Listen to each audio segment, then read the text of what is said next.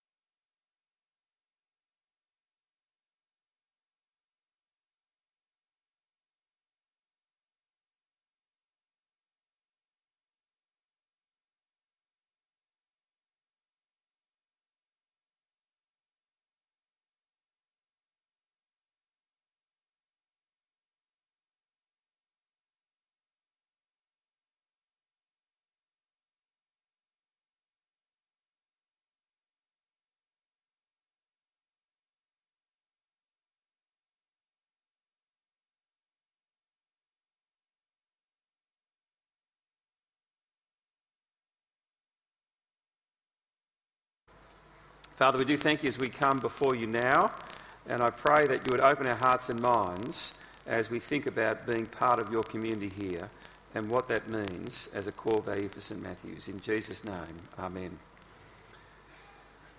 Well, my first experience of what I would call genuine Christian community uh, was in a Bible study group some 32 years ago. And I had begun to investigate the Christian faith. And I'd come along uh, at the end of this journey, uh, and I was interested enough to kind of, if I can say, be a Bible study group, but I wasn't yet a Christian. And I remember that experience to this day. It was the first time that I'd actually been in a group with Christians uh, as an adult who were reading the Bible and praying, which, if you're not familiar with that, can be a kind of odd experience. And a number of things struck me on that day. And I know this first one might sound bad or judgmental, but as I went in, I remember thinking, these are not the people who I used to hang out with. And I'd grown up and I'd perceived myself to be a bit cooler than them, if I can put it that way. I say with shame. Um, they weren't the guys or girls that I would typically knock about with uh, or want to socialise with. But yet here I was uh, in this group with them. And it was quite a striking thing for me to be there that day. And the second thing that struck me was because um, I was very conscious of, if I can say, being there with them, but they just welcomed me in. And, and they'd known me for many years, and they knew I had not hung out with them. And yet, when the invitation came from them, I went, and they then welcomed me with incredible grace and love, and it was very humbling. And I remember sitting there in that group, and I didn't say a lot that night, which is okay, by the way, if you're new to small groups. You can just sit and be part of it and listen if you're not familiar. And at the end of the night, they prayed for me. And it was profound that uh, this group of people cared for me, even though really, in my upbringing, in my sort of teenage years, I really hadn't wanted to do anything to do with them and kind of thought them a bit nerdy and dorky and all those kind of things. And yet here I was, recipient of their love and grace. I was deeply touched by that community of what I'd call unlikely Jesus followers. And it's no coincidence that within a couple of short weeks, I was one of them. And they became friends. And Christian community is a very powerful and significant part of how God works to grow his church. At its best, it's one of the most powerful and tangible ways that God works to bear witness to himself. When people come into the community and the fellowship of God's people who are not yet following Christ and they experience love and grace, the truth of the gospel resonates powerfully. And today I want us to think about our second core value, that of community, as we think through what it means to grow God's church through the gospel and to make disciples filled with love, grace, and truth. And we looked at the Bible and prayer last week, foundational for us in our life together. Today, community. And what I want to do is look at Acts chapter 4, verse 43 that we looked at through to chapter 5, verse, uh, verse 17. And what I hope we see is that uh, a gospel shaped community is one where God is powerfully at work to produce care, generosity, holiness, and growth. Now, it's worth saying, um, I'm not going to do, if I can say, a New Testament theology of community. Uh, there's a whole range of materials in the letters to the churches that speak of what the reality of community is. And you just think of this, the one another statements and what that teaches about community. Now, we're not going to deal with that today. I just want us to look at what Luke has to say about this early church community and what we can learn from that. Because in the narrative, we had this wonderful episode where Peter and John went out and they healed the blind, uh, the crippled ma- uh, man last week.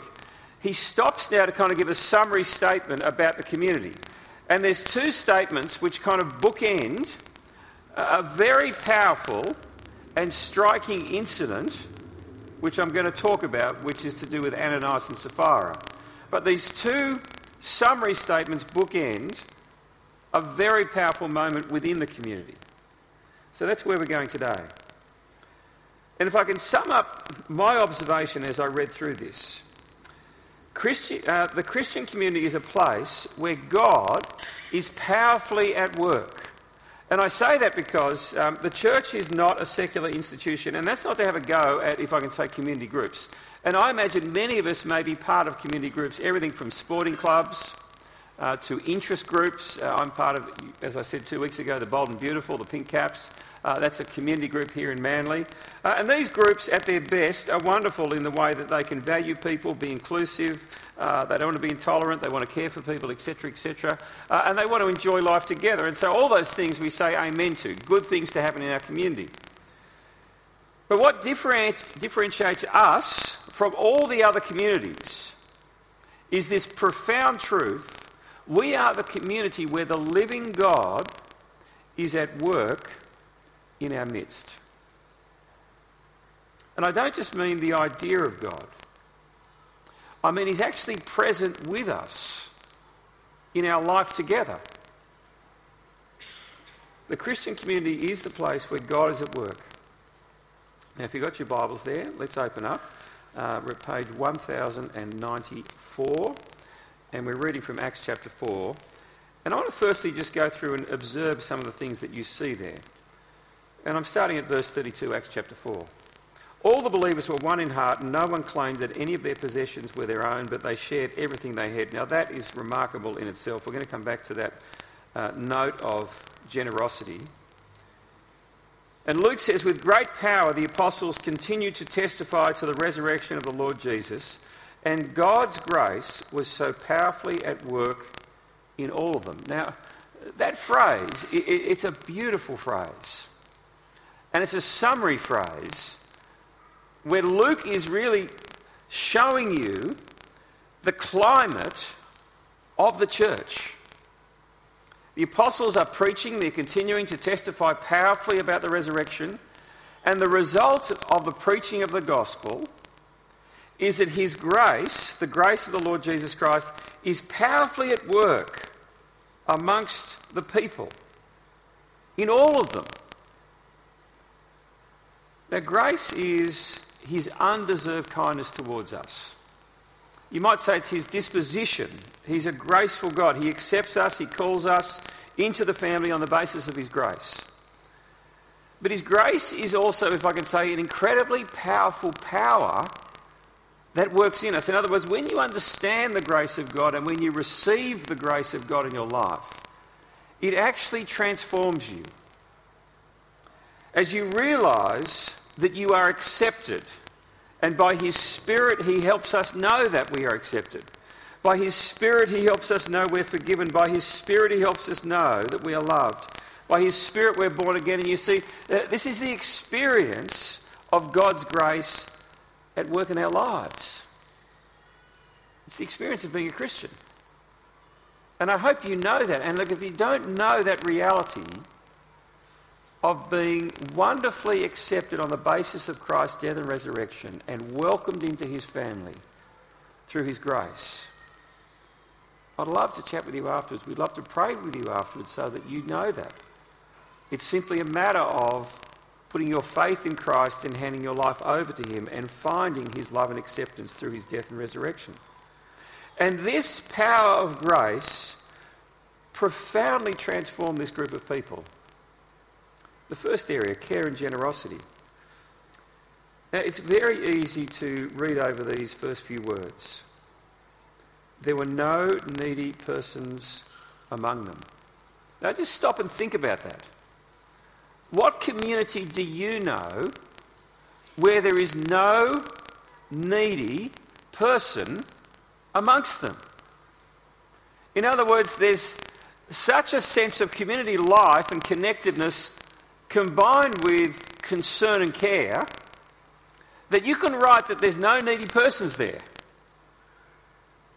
Luke says, from time to time, those who owned land or houses sold them, brought the money from the sales, and invested in the stock market. Now, it's not what he says, does he? they gave it away to care. Indeed, Joseph, a Levite from Cyprus, did this very thing. They would bring it and put it at the apostles' feet, and it was distributed to anyone who had need. And Joseph, the Levite, whom the apostles called Barnabas, which meant son of encouragement, sold a field he owned and brought the money and put it at the apostles' feet. You see, how did the grace of God transform these people? Well, one of the most tangible ways you saw it was how they cared for people. And literally, the church began on a day the day when Peter preached, the day of Pentecost, and you had people gathered from literally around the empire who were of Jewish origin, and they'd come for that feast of Pentecost. And they're now there. And what the Christians do is they rally and they give and they look after and they care. With no sense of holding back. It's quite incredible. And I say that because deep in our souls as people is the reality that we seek to look after ourselves. Uh, that is the problem of the human condition. It's the reality of what we call sin. That we seek our own interests first. And you see that profoundly with people today and how we use our money, where you think it'll either do one of two things. One, it will bring safety, or it'll bring happiness, or we maybe think both. But we want a big bank account so that we feel secure in life.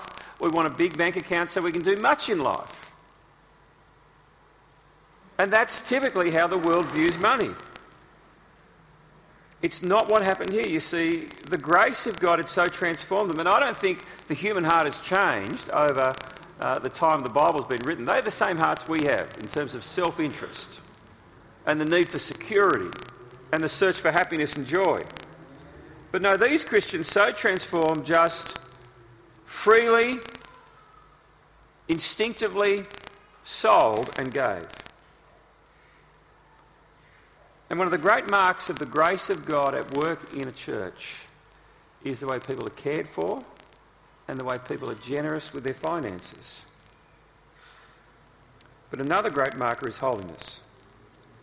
We read on. Now, a man named Ananias, together with his wife Sapphira, also sold a piece of property. Now, there's nothing wrong with that. But what happened is these two people sought to make a name for themselves illegitimately. And it was a sin of pride and boastfulness. And they basically sold the property, kept half, we suspect half, maybe more, and then announced to the church that they'd given everything and withheld nothing.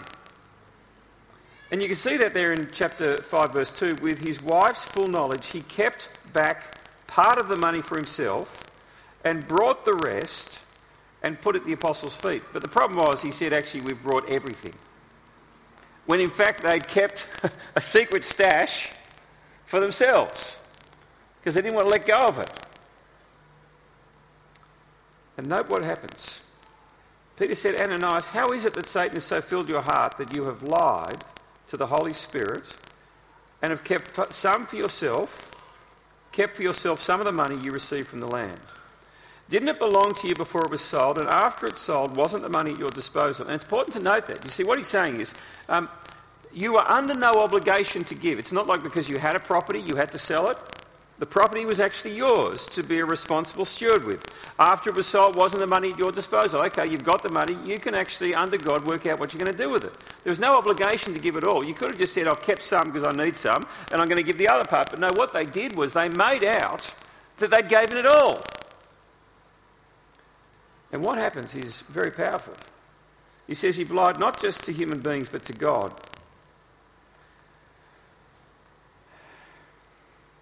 When Ananias heard this, he fell down and died. And great fear seized all who heard what had happened. Now, Sapphira was not there at the time. She comes back three hours later. When Ananias heard this, he fell down. About three hours later, verse 7, his wife came in not knowing what had happened. You see, the body's been wrapped up, taken out, and they buried him. All happened very quickly. Peter asked her, Tell me, is this the price you and Ananias got for the land? In other words, the inflated price. Well, yes, she said, that's the price. at that moment, she fell down at his feet and died. Then the young man came in, young men came in, finding her dead, carried her out and buried her beside her husband. No surprises about the next verse. Great fear seized the whole church and all who heard about these events. Uh, it's worth saying there's something very confronting about this story. And it raises questions in your mind about the very nature and character of God. But it is worth seeing what's at stake here. We don't own this community, we don't have control of it. It actually is, we're the people of God. And we are led by the Lord Jesus Christ in the power of His Holy Spirit. And He's the one who guides us and directs us. And it's not up to us how we live. We actually need to follow and obey how He says we should live. And dear to the character of God is His holiness, that He is perfect and pure. And the call through all of Scripture, from the Old Testament to the New, is that the people of God will reflect that holiness. Now, that's a status that we have in Christ. We are made holy. It's not something we have to work towards, but we actually have to live it out. And you see in one of the most profound, and I want to say confronting ways, God's anger at sin. And I don't use those words lightly or carelessly. It is his anger. These people were struck down and dead. And that is a reality to God that He is angered at the way people rebel against Him. And so questions come where is the justice in this? I thought God was loving and gracious. That's how you started this message.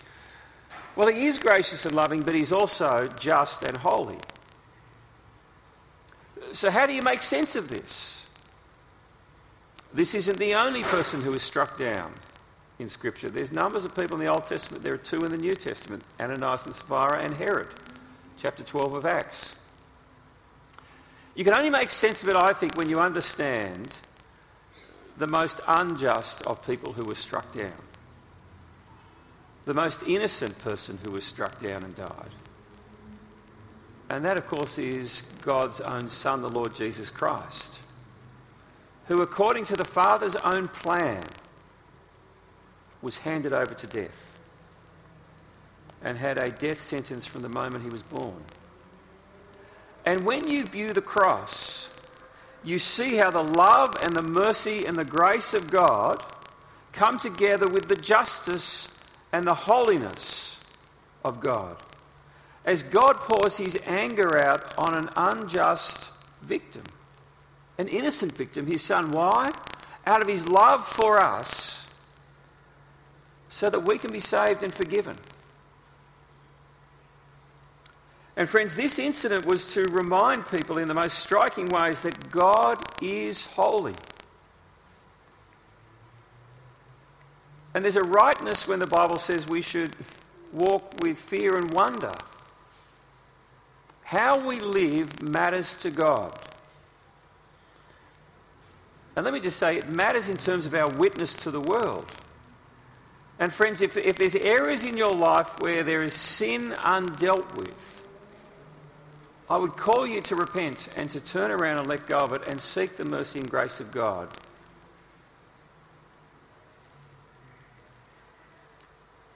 And so the church, the early church, was marked by incredible grace and generosity, but also a beautiful yet fearful holiness.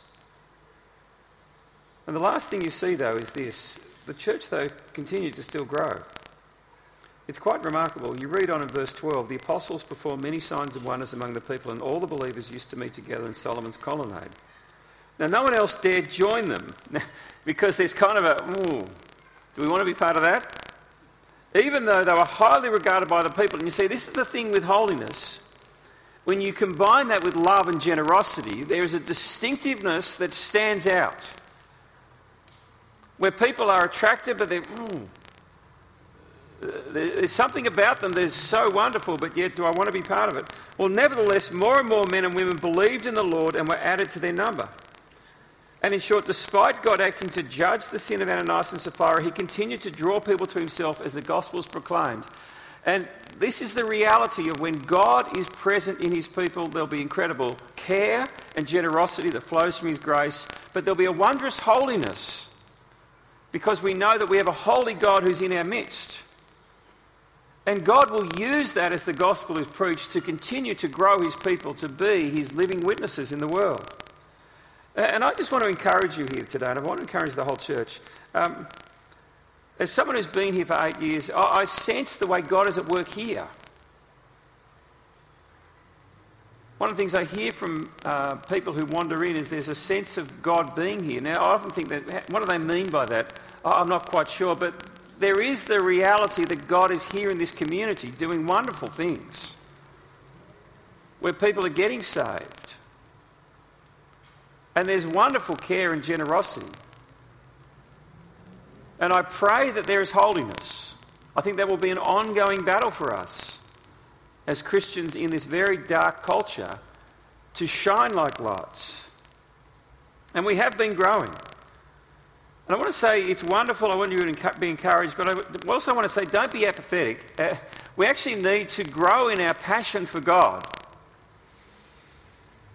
and seek our joy in knowing Him, not in endless, meaningless activity or material lifestyles,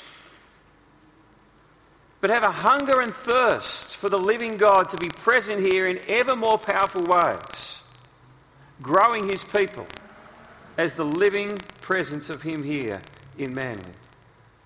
May we pray for revival. Wouldn't that be a great day? I pray for it every week. Well, let me stop and look at one of these issues, that of generosity. Now, if you've been here for the entire time I've been at the Matthews, at this time of the year, I always would preach on money for an entire message. And I've broken my tradition this year uh, deliberately. I'm only going to speak for about five, seven minutes about it. This is normally when I would give, for want of a better word, the money talk. And I've deliberately chosen not to this year. And one of the reasons is this um, there's been such incredible generosity and people responding financially to support the ministry of the gospel here, our mission partners, people in need. Um, and in the words of Scott, it's kind of got ridiculous the way people have been generous. And I thought the last thing I want to do is come and beat you up about being generous, when in fact that's what you're doing. And, and it really is quite remarkable. Um, two years ago, we raised money for mission, and I set the paltry target of $85,000, and we had 170 come in. Last year was $250,000 for the roof. We exceeded that by 50,000. We had 150, 50k over for the um, midwinter appeal.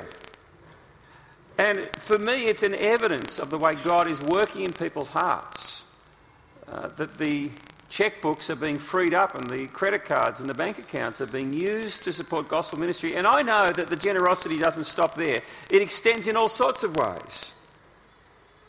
But I do want to stop and just think what can we learn from this passage because there's some important things to see here. Because you see this incredible, generous early church at work. And one thing to note is what you see here is really the change of the guard. Because in the Old Testament prior to this, all the giving was, if I can put it in two ways, uh, mandated and prescribed up until this point. And this episode marks the changing of the guard to a whole different way of thinking about giving. And it's almost like the teaching on giving had to catch up with the practice of the giving. Because you see, in the Old Testament, it was mandated. You had to give in certain ways at certain times of the year. And it was prescribed. You will tithe. And then you will give other things on top of that, and tithe is a tenth. And at various times of the life of Israel, it was healthy, and sometimes it was not healthy. Malachi is a classic example when they were robbing God. But when you come here to the New Testament, the sense of being mandated and prescribed is gone. And what you see is four things here in this passage. First is it was free. Um, they just responded and gave without having to be asked or mandated. And you can see that there in the passage that uh, as the needs arose, people just gave generously. And it reminds me, if I can say, the teaching of Paul kind of catches this up later in the uh, New Testament era. He says, Each of you should give what you've decided in your heart to give, not reluctantly or under compulsion, for God loves a cheerful giver. And that's exactly what you see here, and it's what we want to keep modelling. Uh, we want to encourage people to give freely. Secondly, it was generous. Now, tithing is superseded by generosity. And what you can see here in very concrete terms is it far exceeded the tithe. There's no way when they sold a piece of land they were giving 8% or 5% or 2%. they were being very generous. And you see, that's what the New Testament now teaches generosity. Because people often ask me, oh, okay, so I don't have to tithe, so I can give less. And I go, well, how's that being generous? Now, if you want a reflection on that, inside your bulletin, I've got the financial update with the three quarter year um, numbers. I'll speak about them in a second, as well as some teaching material on the Bible and giving. And you'll see there the 10% philosophy, etc., etc., common questions. Uh, and I always say to people if you've never given before, start at 10% and then work your way up and be more generous. That's the sec- second thing. Thirdly, uh, the giving was centralised. And this is interesting to note. They brought the money and proceeds and brought it to the apostles' feet. You mightn't think there's much in that, but what struck me was there was a sense of which um, the money was taken and it was open and it was given and it was then distributed. And so there was one of the functions, and you see this through the New Testament, uh, that there is a centralised sense of giving towards ministry. And they would have given both to support, if I can say, the preaching of the gospel and the apostles so that they're looked after. And you see that in 1 Corinthians 9, where Paul talks about the fact that uh, you support those whose ministry is preaching the gospel, as well as those who are in need. But the point I want to make is there was an openness to it and there was a centrality about it. And it's one of the reasons why we publish our figures every quarter. That I want the members to know how we're going and what's happening. And at the back of that, you'll see the numbers. And let me just say, as I commend you for generosity, uh, it's been a great year so far, and we are running 30k uh, above budget. uh, which I think is an incredible result because this is the first year we've not had money from the shop property. There's a very small amount for maintenance, but after that, it all goes into a holding deposit account um, in preparation for the building renovations. And you can see the details and the numbers there. But this is the first time in 40 years in living memory this has happened. And it's because of the way people have responded. And when I first came here eight years ago, and if you talk to some of the leadership who were here at that time, they never even got close to this. And so I do want to say thank you. Uh, I also want to say please continue to do it uh, because budgets go up every year.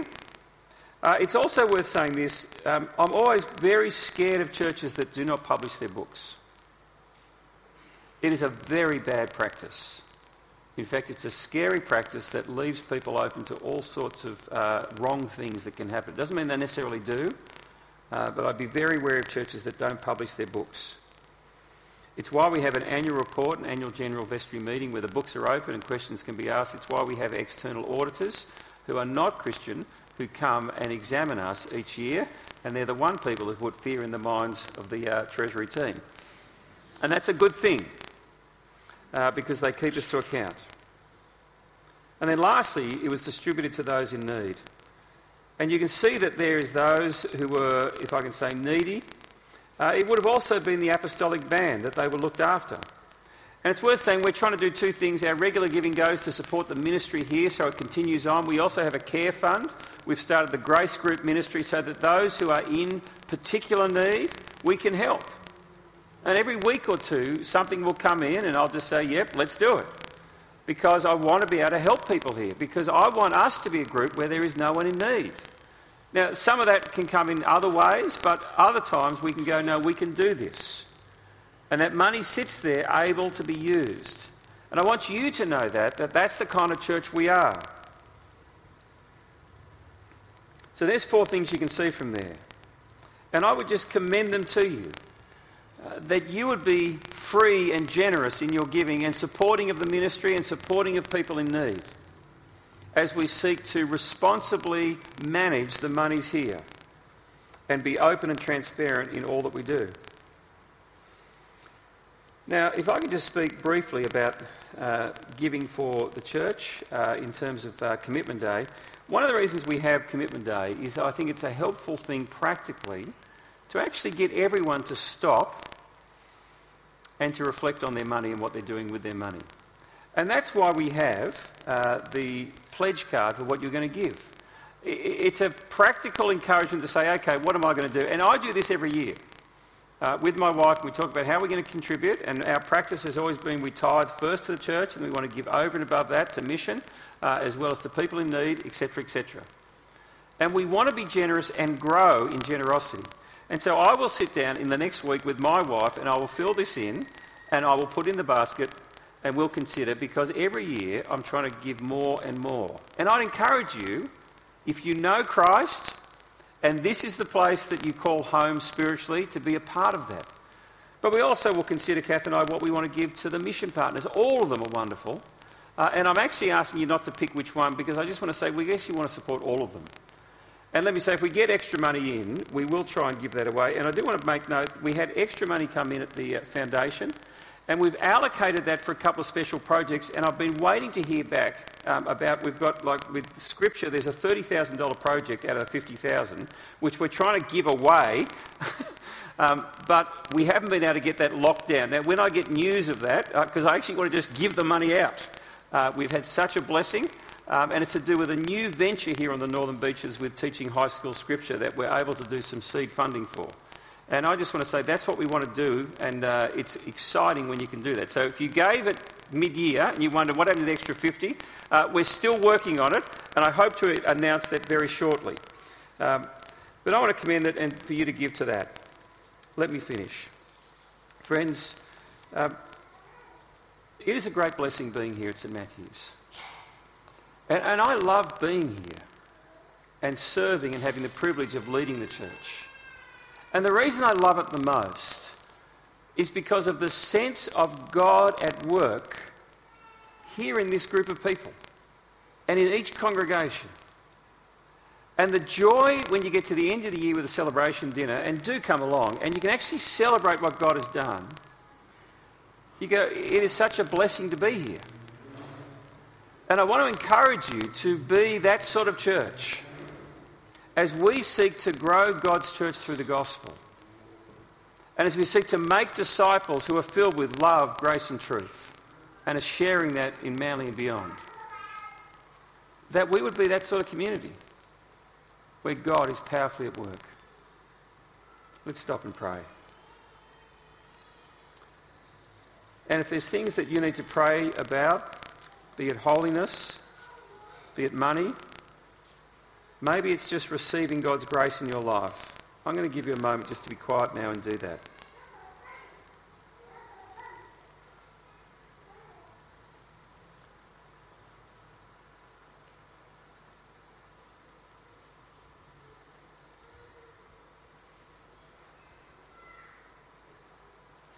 I wonder this morning is there someone here who really just needs to know the grace of God in their life and to know His love and acceptance because of where you're at? If that's you this morning, I want to pray for you right now. You might want to just put your hand up so I can just pray for you. Heavenly Father, I just pray for people today who need to know your grace at work in their life. Maybe even to come to you for the first time. May you open their eyes to see what Christ has done for them on the cross. And by your Spirit, may your love and grace flow in their life, in their hearts and their minds, so that they know they are loved and accepted and treasured by you. Amen. I wonder if there are people here this morning who are grappling with a sin that they need to turn away from. Let me pray for you.